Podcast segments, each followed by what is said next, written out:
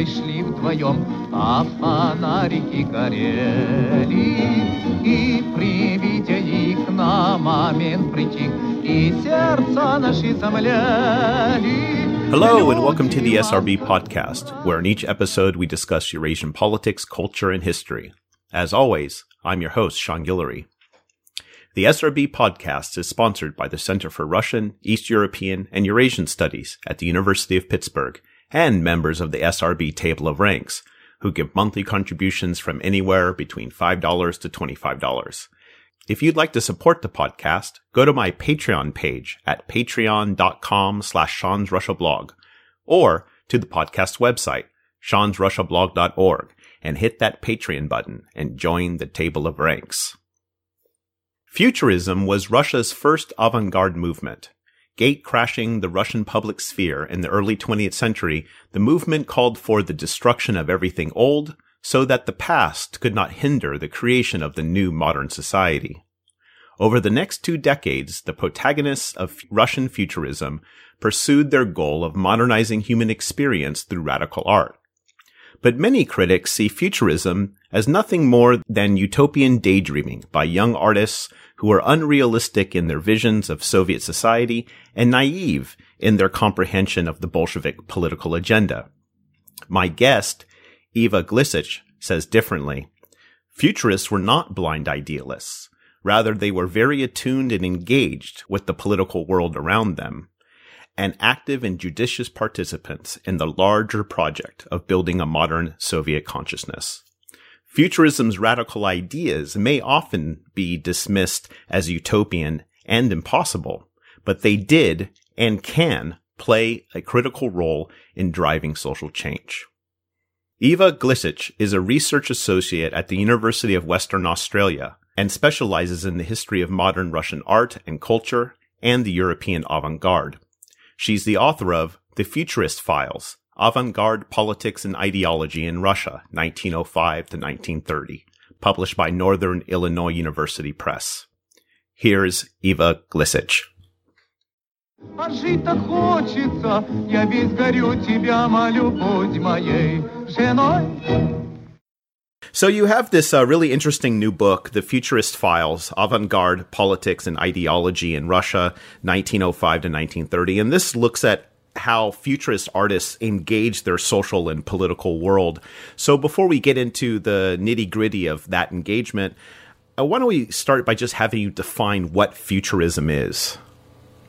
Yeah, sure. Well, first of all, um, thank you, Sean, for having me on your podcast. Um, I really appreciate the opportunity to talk about futurism, right? One of my favorite topics. Um, and yeah, of course, futurism is a um, one of the earliest European avant-garde movements. Um, it emerged in north of Italy, um, in that kind of industrial triangle between Milan, Turin, and, and Genoa.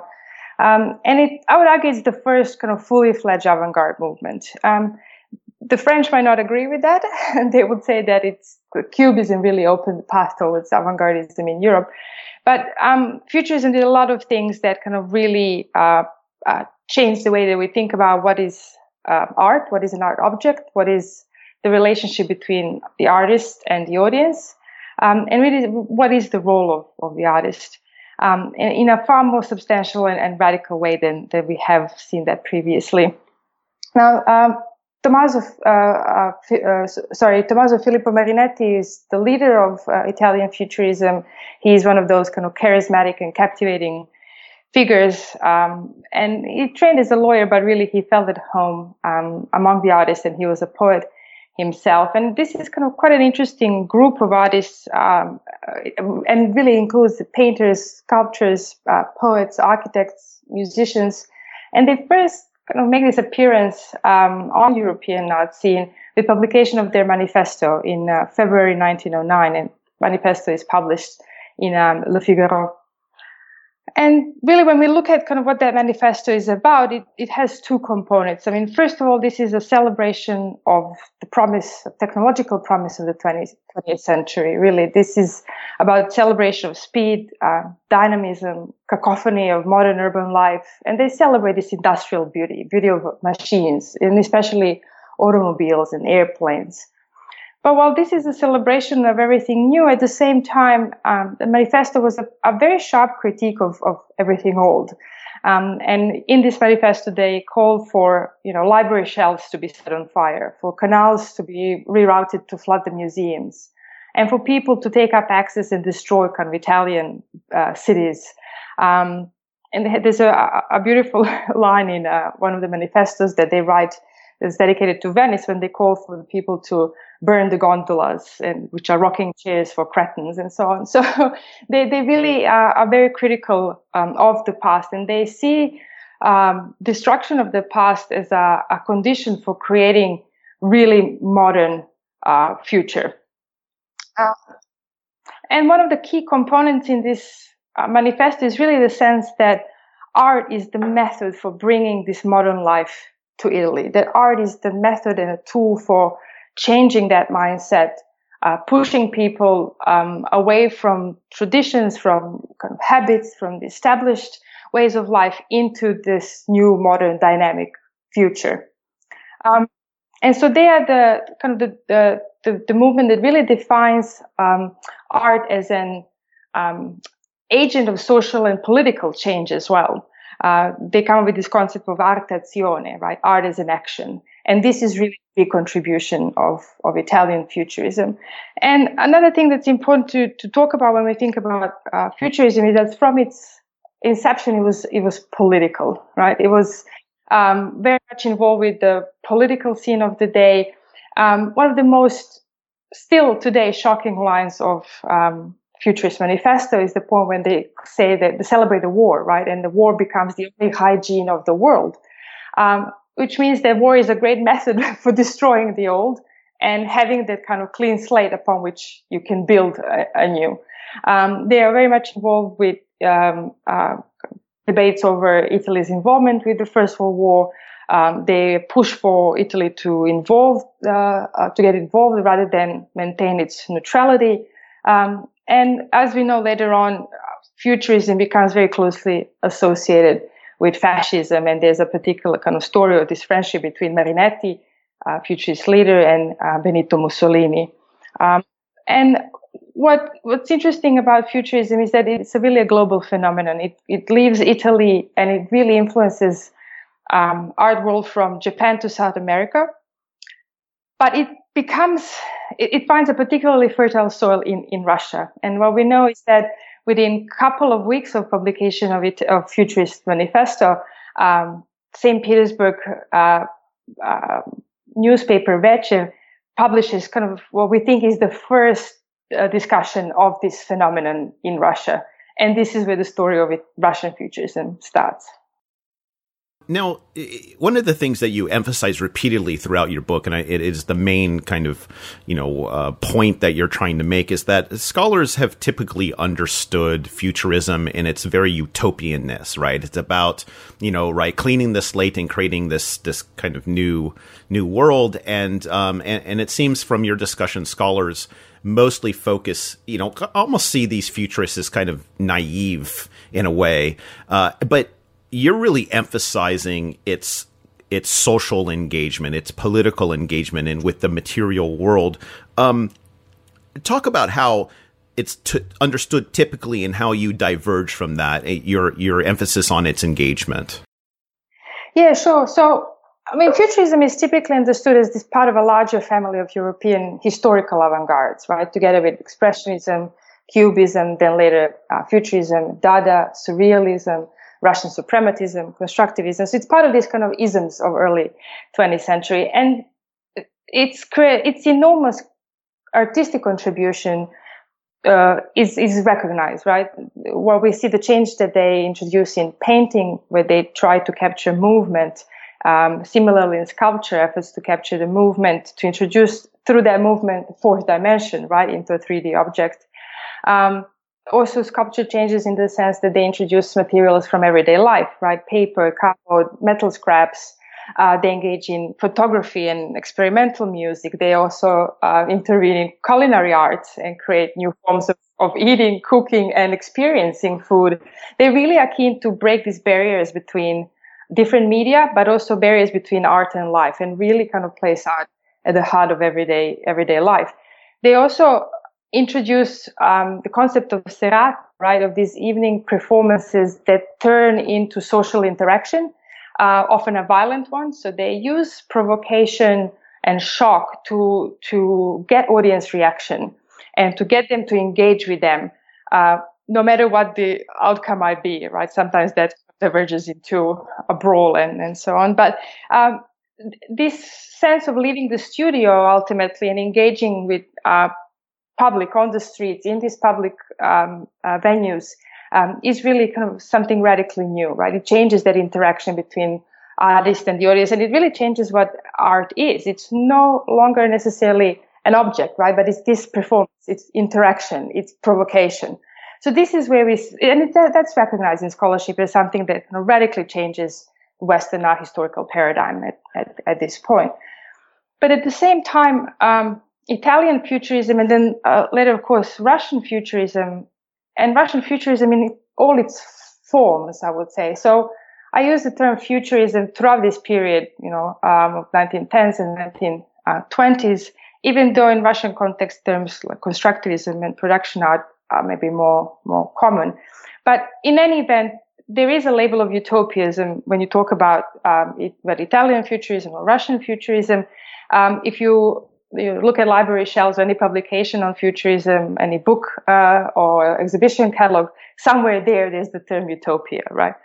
Um, and it's always used in the sense, or, or, very often used in the sense that sort of utopia is uh, synonymous to the concept of impossible, impractical, fanciful. So yes, they had beautiful idea to change the world, but of course, art cannot change the world.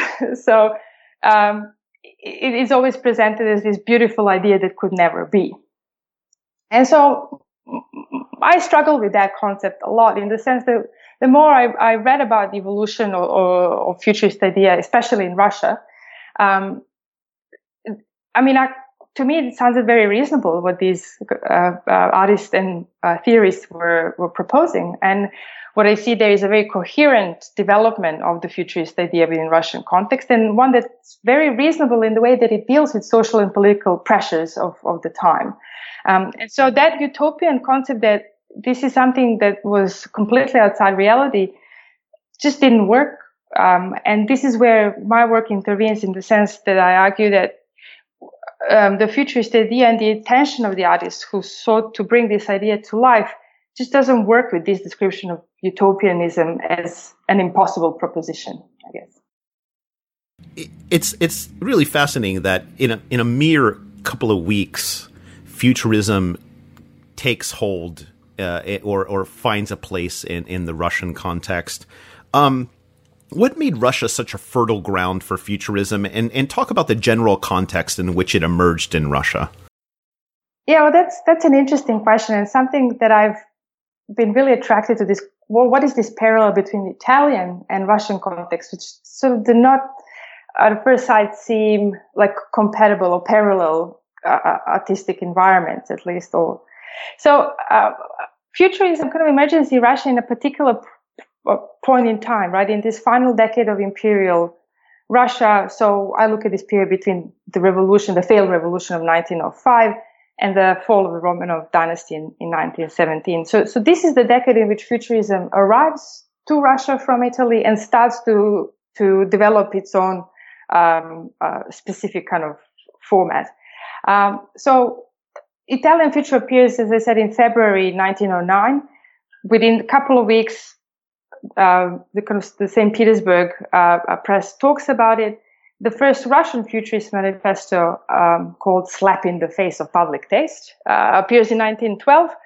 Um, we have the formation of this group of artists, these kind of connections between people who will become futurist uh, leaders will form somewhere between 1907 and 1912.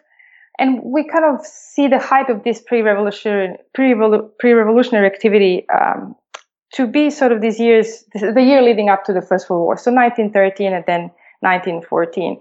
So the um, arrival and development, first development of futurism in Russia takes place against this very turbulent decade, the final decade of, of um, uh, Russian, Russian um, uh, of imperial Russia, right? Um, and we know that this is a decade that's often described in scholarship as the time of profound crisis. Um, we have a failed revolution of 1905, um, which was kind of violently suppressed. We have a kind of um, atmosphere of, of, of uh, censorship, of ongoing unrest that continues right well after the, the revolution was uh, subside, subsided. Yeah, and it's a um, very and it's a very violent period in terms of like the revolutionary is, movement becomes more and exactly. more violent. Exactly, and so does the state, right? And so does the censorship, and so does the political terrorism on both left and right. Um, and so this is kind of a, a period of, of, great turmoil that affected every social group in Russian Empire and also every part and every corner of, of the empire. So this is a, futurism arrives against this background of of violence and of crisis. Um, one thing that I do in my book is that I push back the framework of, or time frame of of futurist uh, um, development to 1905, and I look at where these artists are, the artists who will come to kind of um, uh, define the futurist movement. Well, they are all in different kind of educational institutions, which were a hotbed of revolutionary activism. Um, they are exposed to these revolutionary ideas. They are sometimes directly involved either through their uh, places of, of study or sometimes places of work. So some of them worked on the railway, uh, which was kind of work, and, and rail workers were kind of critical aspects um, in this revolutionary of this revolutionary uh, turmoil. Um, uh, uh, Vladimir Tatlin, for example, he is a sailor, so a particularly important category when we talk about um, revolution of 1905. Um, so first of all, they, they, the, you know, you, you have these people positioned at, at institutions where they would be exposed to these these ideas and and um, aware of what was going on. You have this turmoil that permeates the entire empire, and at that point, you have the arrival of this um, art uh, movement or or and a and a that says, well, we need to destroy everything old and start anew. And so uh, that this prehistory of futurism in Russia matters because the environment in which these ideas arrive is, is very specific and very uh, uh, open to radical refashioning of reality. right, and it's interesting too because as as you pointed a few minutes ago, in in Italy at least, futurism has a, a relationship with with the far right, with fascism, but in Russia, it, it attaches itself to the far left. How do you exp- like? Why does it become attractive on the left in Russia? Well, that's that's again an interesting uh, point in in Italy, um, it's the atmosphere of war and and this kind of nationalism that really um, uh, that, that, futurism intervenes in, and, and and this is where it's it's really um, at its at its best, right? It has that environment that's already defined by concepts of of of combat, of masculinity, of con- conquest, right? Virility. Um, in in Russia, the situation is different, and the the revolutionary, well, the, ultimately, you know, futurism in Russia becomes red uh, rather than and black, and um, in many respects, the the right was uh, sorry, the, the the political right was more culturally conservative, right, and these ideas did not match up with with sort of their worldview necessarily. Now, you you as you as you emphasize the futurists who are uh, in the pre-revolutionary period leading up to 1914 are are engaging in um, Russia's new public sphere, uh, and through their pro- um, provocations and and really trying to blend politics and art as a as a means of changing society. So, talk about um, the ways in which Russian futurists engaged with the public sphere, and and also talk about the the what I found really interesting is how some of them, like Mayakovsky and some of the other futurists, also involved themselves in in making propaganda for World War One. Yeah, that's right. Um, well, that's that's an interesting kind of part of the evolution of of um, futurism before 1917. I mean, at this time, futurism is a uh, and futurists are really artists of provocation this this time. They are really set to disturb this exi- uh, the existing order of things, and in that sense, they're very um, kind of comparable comparable with with the kind of work that Italian futurists are, are, doing at the time. On the one hand, so they, they engage in public sphere through their artistic um, uh, production. Um, in painting, they introduced uh, visual language that kind of breaks away from the, the traditional uh, paradigm of you know you have a canvas and there's a unity of time, place, and action within painting. It's understandable. Um, they kind of break that apart completely. They introduce also topics and characters that are not necessarily deemed worthy of fine art. In poetry, they engage with language. They break all the rules of syntax. They attack the classics, you know, the famous call to get rid of Pushkin, Dostoevsky, and Tolstoy, and so on. Um, so they disturb and upset the artistic establishment. On the other hand, through their public actions, their public provocations and interventions, they do engage with broader public um, space, a public scene, right? And in the same way that Italians organize those public provocations, um, uh, for example, futurist artists uh, get a, go for a stroll down Kuznetsky Most in, in central Moscow uh, with, with, painted faces. And Malevich, Malevich famously wears a wooden spoon in his lapel instead of a flower. And that's enough to disrupt, right? And that's enough to cause upset and also to, that makes headlines, right? So, um, and you know, the press loves a good scandal. So this is, uh, they attract attention, of course. Um, they also uh, disrupt public lectures. So famously, you know, these guys, Mayakovsky and Larionov, uh, um, kind of enter I mean, a public lecture and, and you know, start to jump on one leg or, or, pull faces. So they are disturbing, and, and that's kind of similar what we see in Italy. I mean, Marinetti famously and his his futurists they wear the so-called asymmetric suits, and they are bright colors. And I also kind of um, uh, enter into La Sapienza University in Rome to disrupt lecture of a kind of famous professor and so on. So these is the strategies that are common in, in Russia as well, and they they attract public attention. They disturb the public uh, kind of order, right, of, of things. And once they they do that, they also attract, as I said, the, the attention of the press. It starts to talk about futurism in Russia um, as a form of hooliganism. Uh, the debates start to kind of emerge. What do we do with these uh, uh, uh troublemakers? but they also fit in within kind of broader discourse of, of madness and, and the, the sense that, um, particularly when uh, press talks about kind of the, the, the effects of 1905, the, the damaging effect that this violence had on the mental health of the nation, but in particular of youth. And so they see these artists as also kind of mentally unstable, um, which triggers kind of this broader debate about youth and future of Russia. But it's also interesting, it attracts debates about Russia's relationship with the West, right? Futurism is a Western import. It's seen as a decadent, a virus of decadence, a Western decadence that's infecting Russia's youth, Russia's young artists. So in that way, they also engage and trigger a particular um, uh, debate, right? Once you talk about madness, the medical uh, professionals also get, get involved. yeah, I find so I actually I just just to comment, you know, I found this really because this is something that I'm interested in in terms of the in terms of and you mentioned the the term social trauma at one point and and futurism as a manifestation along with all of the other you know sense of the degeneration of Russian society that that futurism is at once an expression but also a response to say the traumas of 1905. Mm. Yeah, absolutely. Yeah, absolutely. And uh, we, when we look at scholarship on on th- this period, you, you, will often see this this debate about crisis and and also the rise of all kinds of deviant behaviors, also the rise of suicide uh, among young youth in particular. Um, so so they fit within that broader debate or or provoke provoke that with their and and put also modern art at the heart of that debate as part of the problem, as part of and and a, a symptom right of this um, uh, kind of disturbed state of state of mind.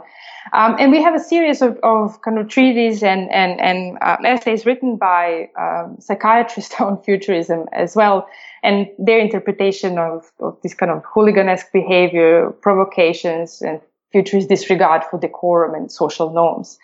And and and then that of course triggers attention of the authorities. As soon as you provoke right the order of things, um, the authorities get involved. And, and look, futurism is censored. No question about it. Their publications are censored.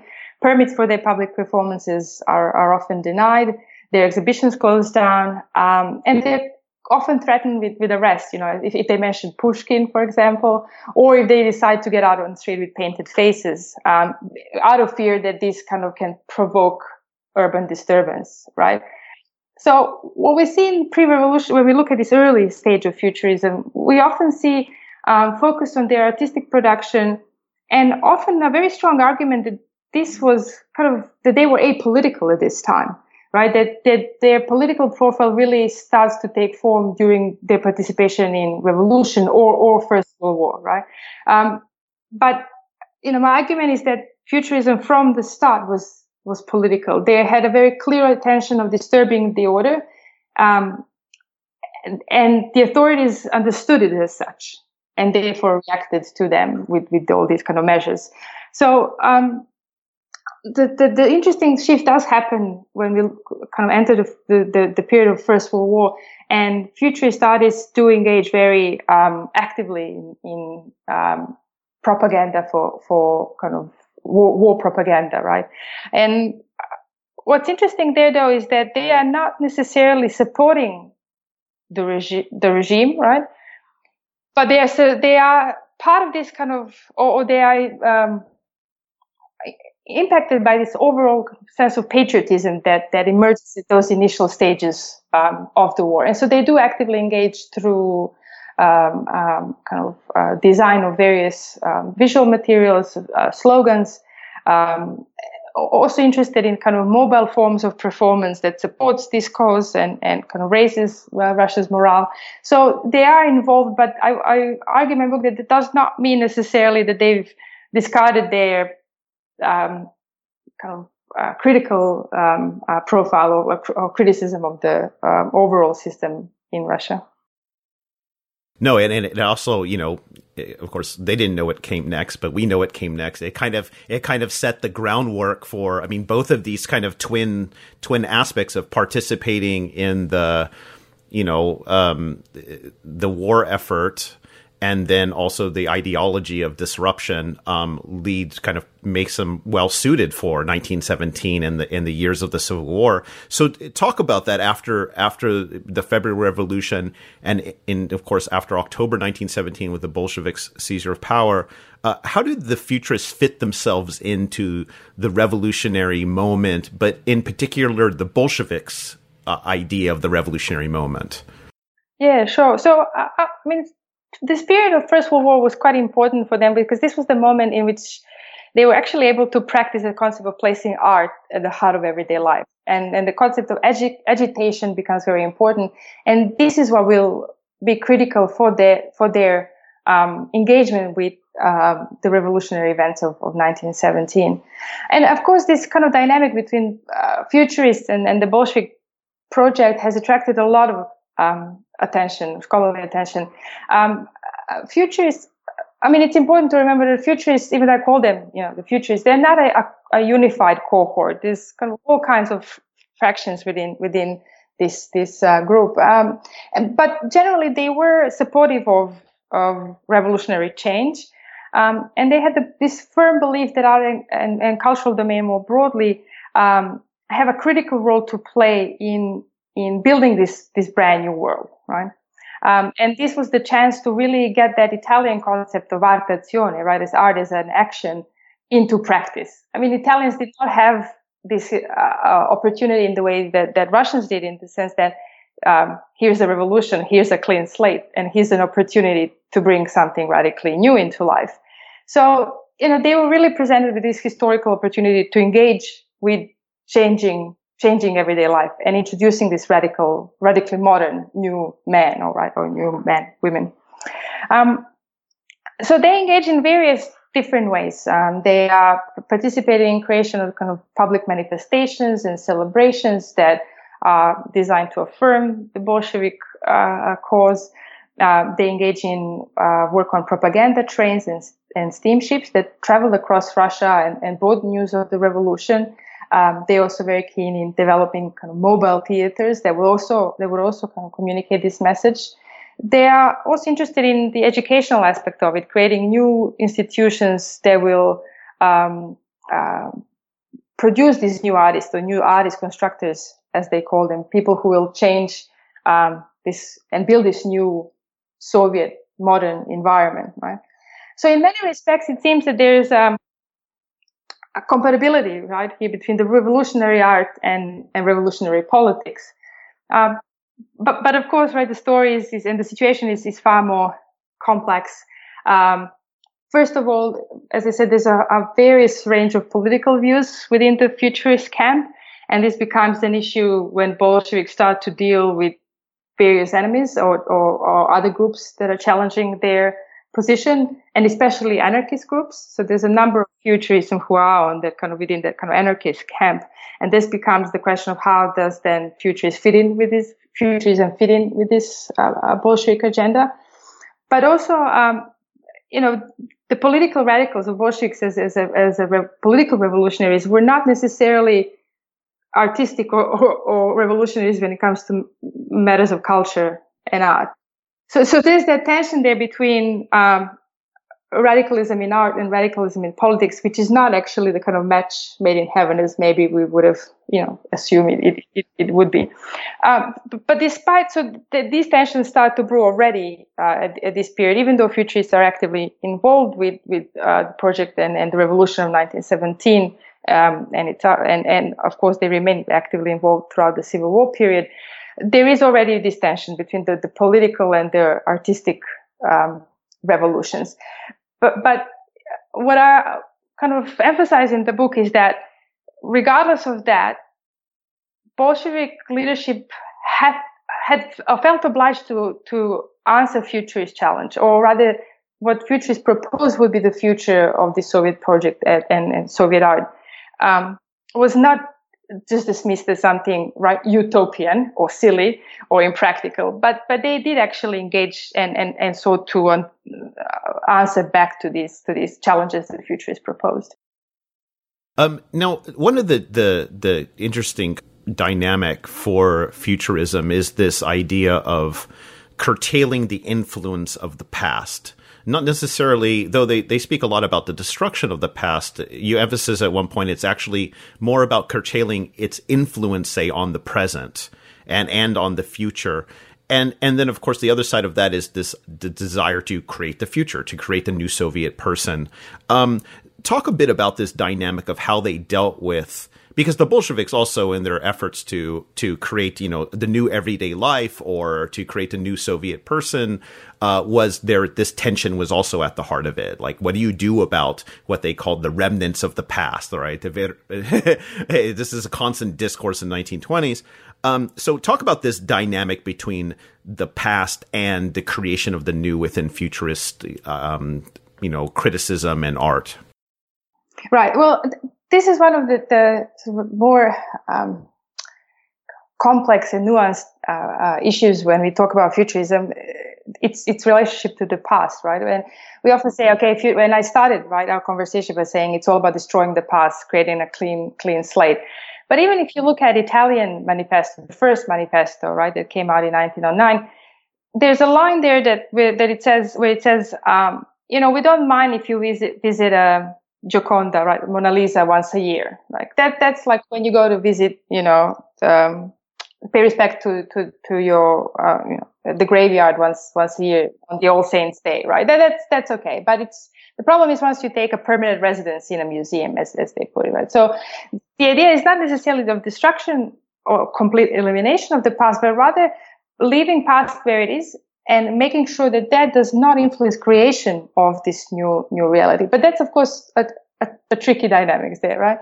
So when they talk about destruction of the old or uh, curtailment of the influence of the old um, in creation of of this new reality, uh, future is kind of focused on two parts there. The first is that what they see there is um, you know, the form is the message in a sense. So by keeping the old forms of artistic productions, uh, whether it's painting or sculpture or um, um, you know, novel, that you are with that also keeping the mindset of the old, because the format, the artistic format, regardless of content, has in it a, a kind of a, a built-in ideological component, right? It comes out of a particular economic and political system, and therefore has that kind of code built into it. So by starting to paint peasants or uh, you know revolutionary heroes um, on a canvas, you're not really breaking away from the old. You're still using the old techniques, the old format, the old mechanism of artistic communication. And, and that is the problem because they, they argue that ultimately this is an avenue for the old content as well to seep in. Um, but the, the second point there is that the, these old formats actually are not dynamic enough to to communicate the new message, right? And there's a a, a point in my um, in my book where I talk about the, that um, Lenin's program for monumental propaganda and the kind of monuments that were built as part of that that um, effort.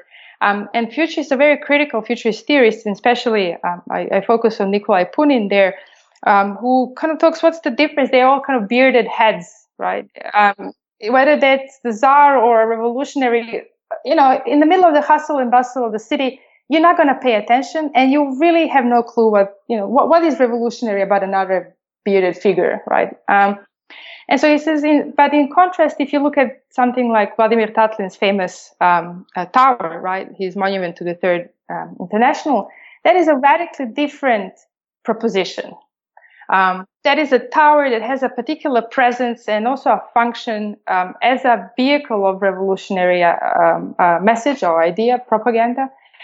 Um, and he says, and when we talk about, you know, Tatlin's tower, that's one of those symbols of utopianism of Russian revolution or of Russian avant-garde.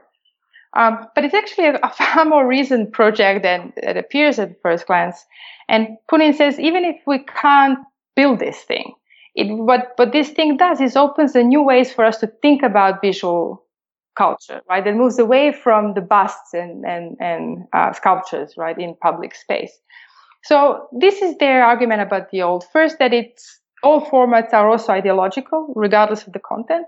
And that ultimately they are dead objects, right? In a wall or somewhere stuck in a, a city that actually are not, cannot engage in everyday life, um, in the way that they want it to and, and, and cannot shape reality in a dynamic modern modern way.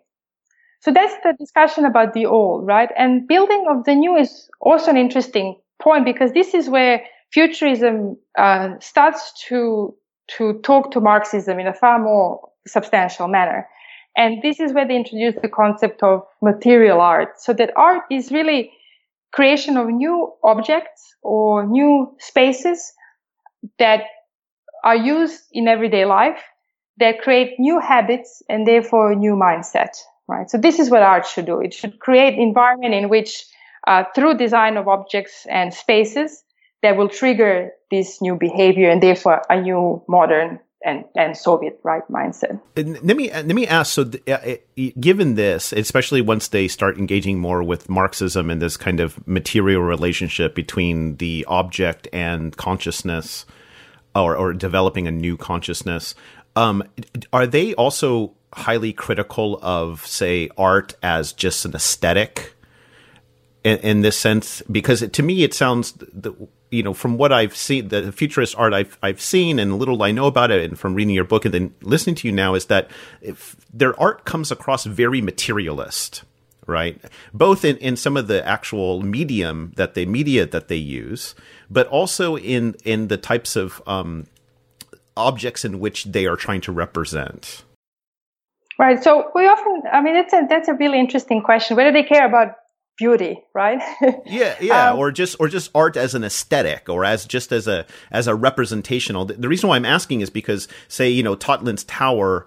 You know, in thinking about it, it's also a very. I mean, first off, it's it's kind of leaning. It has this movement in it, right? It's it's gesturing to uh, it's not like the you know the statue of a bearded man, which is just kind of inert, right? It's it's all this kind of futuristic art. It's always you know, and this is the basis of it, right? It's, it's supposed to be in in some kind of motion, so it it suggests a materiality that just kind of an aesthetic representation fails to capture. Yeah, I mean, they are very much uh, uh against the concept of art object as a static thing. The um, and and they are very critical of kind of this what they call bourgeois art, right? Of a painting that's that's uh, painted to please the viewer, right? Um, and, and make uh, him or her comfortable and, and lost. And it, it serves as a relaxation or, or, or, stimulation of the mind in a sense. So, so they are very much against the use of, of aesthetic in, in that context. But they are artists, right? And, and they are about merging art with industry.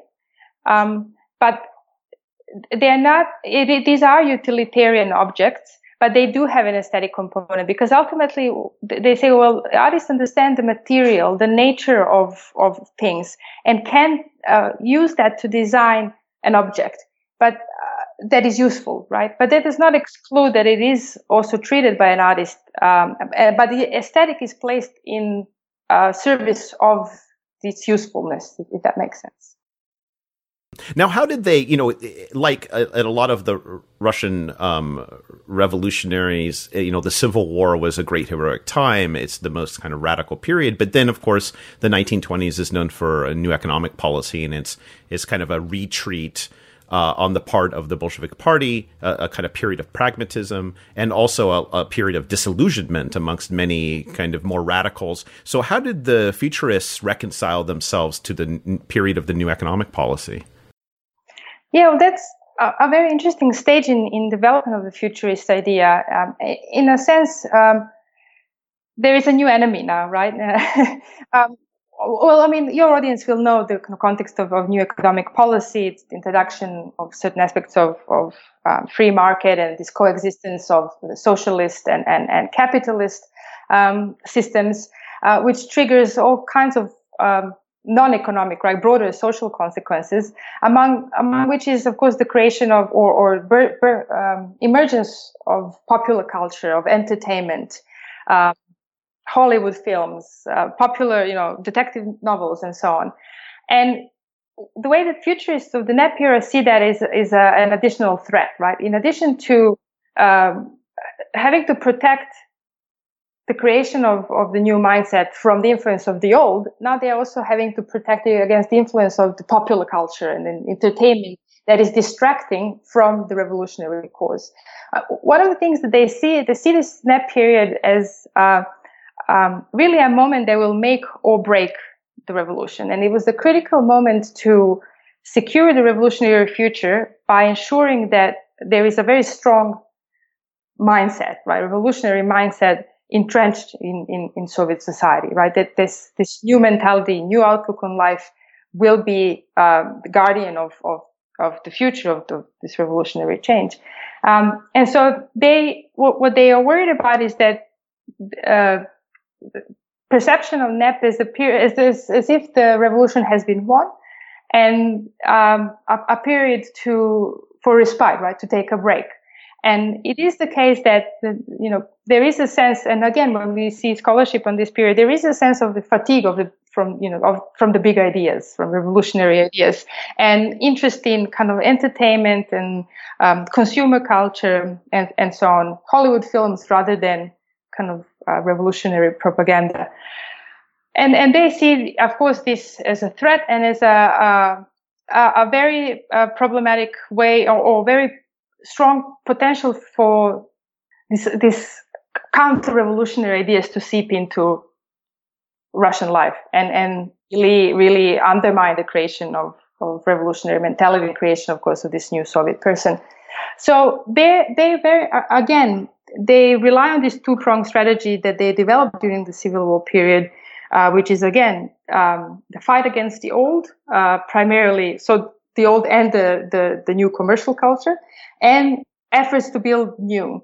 And this is really the period of their um, great activity, of the most productive period when they when art really enters the industry, and some of the first works of this new um, art come industrial pro- objects start to come to life. Right? Um, they also are very active in um, on the international scene, representing new Soviet Russia at a series of international fairs and art events and they really become the face for international audience of this new Soviet life. Um, they also uh, actively are actively involved in creation of new educational institutions for for education of these future artists, artists come constructors, um, and the key vehicle they developed at this point is uh, formation of their of their uh, mouthpiece, LEF, or uh, which is a journal um, for left uh, uh, front of the arts, right, LEF. Um, and this is where they develop some of the key theoretical concepts and, and, and, and argue against the influence of, of, or the threats, like contemporary threats from the old and, and the new commercial culture. So they are very active in this period and have, uh, and, and, and productive. Now, you, you, you put the end, you place, uh, you know, Vladimir Mayakovsky looms very large in, in all of this. Um, he is becomes a celebrity in and of himself in many, many respects. But he commits suicide in 1930, and you place his suicide as the symbolic end of the futurist story. So, why is Mayakovsky's death so crucial? In my book, I try to move away from focus on individuals, individual artists, poets, uh, theorists, and I argue that in each my focus is really on the futurist idea, right? And the evolution of this idea and the people who at different points in time will push this idea forward. Um, but Mayakovsky is such a dominant figure in um, in history of, of this period. It is really hard to avoid him, right? One one way or another. Um, and so he really so he really frames the story of the book. And the, the book the book is um, the story of the futurist idea in Russia unfolds between two files, two police files, right? The first is Mayakovsky's police file uh, that was open in 1909, um, and it, it, it, kind of uh, describes his um, activities uh, and participation in a number of uh, kind of revolutionary um, actions. And then the, the file that closes the book is the file that um, Soviet agents opened following uh, his suicide in 1930. Um, and uh, what they're concerned about is these rumors that the poet killed himself because he was unhappy with the way the Soviet life was taking shape and the repercussions that may have more broadly within the kind of um, intellectual circles uh, within Soviet Union, but also um, internationally, what kind of things might come out of this. So these two police files, one dealing with his revolutionary activities as, as a as a young young boy in, in Moscow, and the other following his suicide, bookend bookend this story, um, and and he emerges regularly throughout the book at critical kind of points. Um, but it closes. I mean, there were other uh, years that could have sort of been the ending point of of, of this story. Uh, first would be 1928, uh, which is when um, futurist journal LEF is is shut down. Um, that could be one point, and the other common point is now, of course, 1932, when um, uh, socialist realism is kind of introduced as the official line in in, in uh, arts and, and, and culture. Um, but I really see his death as, as that in that opening of that file uh, regarding the stories of his suicide as kind of a symbolic end of this story. And also there's a one point um, in a memoir by Alexander Rodchenko uh, where he says, well, after Mayakovsky's death, we also, we all took different paths in a sense. So, so he was this um, figure that really had, whose presence made things move sort of along the way. so the, this was the, the, decision really more symbolic uh, uh, rather than kind of historic choice in that sense. Maybe maybe you have an, an answer to this question. Um, if you don't, that's okay. But I've always been struck by the different attitude toward Sergei Yesenin's suicide in 1926 and how basically Yesenin was seen as and and and you have kind of echoes of this a little bit in Mayakovsky's suicide and you get this kind of moral panic about suicide and copycat suicide. And of course since I dis- since I studied youth Yesenin is you know there's a major kind of moral panic in the Komsomol archive lots of documents about you know Sergei Yesenin and his his bad influence. You know he's kind of like his his poetry and his image is is kind of blackened and and kind of suppressed. I think until the 1960s. But Mayakovsky doesn't seem to go through that same uh, kind of taboo, even though he also committed suicide. Do you have any insight as to why they were taken in as why they were treated so differently? Is it just Mayakovsky being this kind of symbol of the poet of the revolution? Oh, I, I think there are very interesting parallels there. Um, I don't have an answer, but what I find quite interesting is that uh, more than, I mean, of course, he was uh, a, a, big symbol for, for Soviet youth, right, and revolutionary youth was attracted to him, um, of course. But what these files discuss more is the, the consequences among artistic circles, right? And uh, right, other other possible, as you say, you know, copycat, right, or suicides, or or expressions of disillusion with the Soviet system, and what that might mean, but whether they might communicate that that to artistic circles abroad, and and spread the sense that Soviet project that they are disillusioned, right, with the Soviet project. Um, but but that kind of uh, stigma, I, I, don't see that when it comes to Mayakovsky's uh, suicide, and, and yeah, I don't really have a good answer why, why that might be. Maybe it also could just be just could also be the fact that you know when Yesenin committed suicide in 26, it was also kind of a height of a general moral panic about hooliganism and about sex and about youth in general. So you know this is and, and so much so that they you know they gave a whole kind of moral panic label, Yeseninshchina, about the phenomenon of, of him and his suicide. And, and it could just be, you know, all the things you said about Mayakovsky, um, and that it was just a different time, right? It's 1930 where you have a renewal, you know, in a mobilization of the regime and to build socialism, et cetera. So it didn't have that, perhaps didn't, wasn't seen in that same kind of danger. Right, right, quite possible. Well, What's also quite interesting is that the avant-gardists were quite critical of Yesenin's suicide as well, seeing it as sort of giving giving up. And then, yeah, of course, quite a different story when it comes to Mayakovsky. And finally, you know, most uh, speaking about you know 1932 and the institutionalization of uh, a socialist realism, you know, most histories of art and and also in ideology around um, the early Soviet period, really, you know, 1928 and the early 30s and the emergence of Stalinism kind of signals a death knell of all of this, right? Um, and, but at the same time, um, I, I was wondering where do you stand in, in this relationship between futurism and socialist realism? Because as some other scholars have recently pointed out that some of the avant-gardeness of the 1920s gets incorporated into socialist realism. They don't necessarily die; they have legacies and continue. So, where does futurism stand vis-a-vis socialist realism? Yeah, absolutely. I mean, I'm I very much stand within that that um, or position my work within that that uh, uh, concept that really avant-garde is avant-garde and, and futurist ideas in particular does not disappear with, with the introduction of socialist realism in 1932. Um, most probably famous work in this this area was Boris Groys's The Total Art of Stalinism, where he says there's a number of kind of ideas that continue or are built into socialist realism. First of all, the optimism of of futurism that was a fundamental difference um, futurism is a very optimistic movement, whether in its Italian or its its Russian um, uh, form, like they embrace modernity. They are not afraid of it and they are quite open to it. Um, the second is that the notion that art needs to be prophetic, not mimetic. So art is not a copy of reality, but art builds that reality. Um, they also, uh, the concept that art has a central role to play in, in designing a communist project is continues within socialist realism.